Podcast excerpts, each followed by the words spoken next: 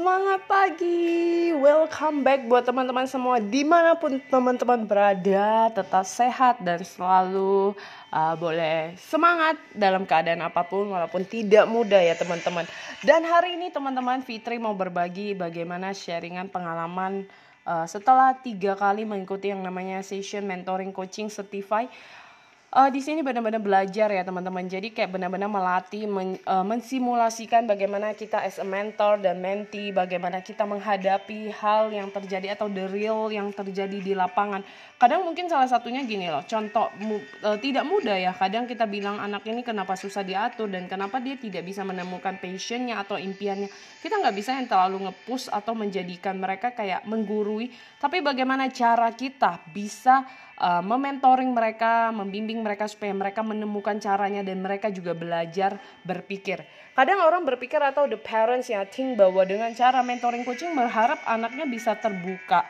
Bukan berarti memberikan semua solusi adalah dari seorang coach atau mentor.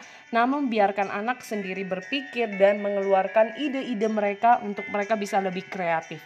Jadi di sini tujuannya bukan kita yang kasih solusi, kita yang kasih tahu segala macamnya, tapi membuka pikiran mindset mereka, pola pikir anak-anak kita biar mereka paham sebenarnya apa sih tujuannya. Kalau saya lakukan ini ada nggak sih resikonya? Kalau saya tidak mengerjakan ada nggak sih punishmentnya dan sebagainya yang bisa fatal terhadap diri saya atau hidup saya? Nah kenapa? Makanya teman-teman penting sekali untuk kita belajar open yaitu open heart membuka hati kita untuk saling terbuka menceritakan bagaimana. Dan juga tidak mudah untuk bagaimana mendorong anak-anak untuk bisa open heart mereka kepada kita ya.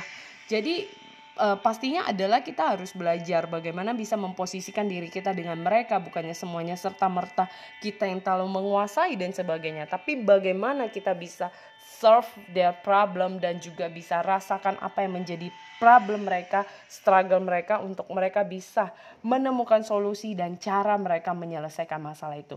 Jadi buat kita yang baik sebagai guru, sebagai pengajar, kita juga perlu melatih itu. Jadi bukan hanya soal akademis, tapi bagaimana kita melatih mereka untuk mereka menemukan jati diri mereka sendiri.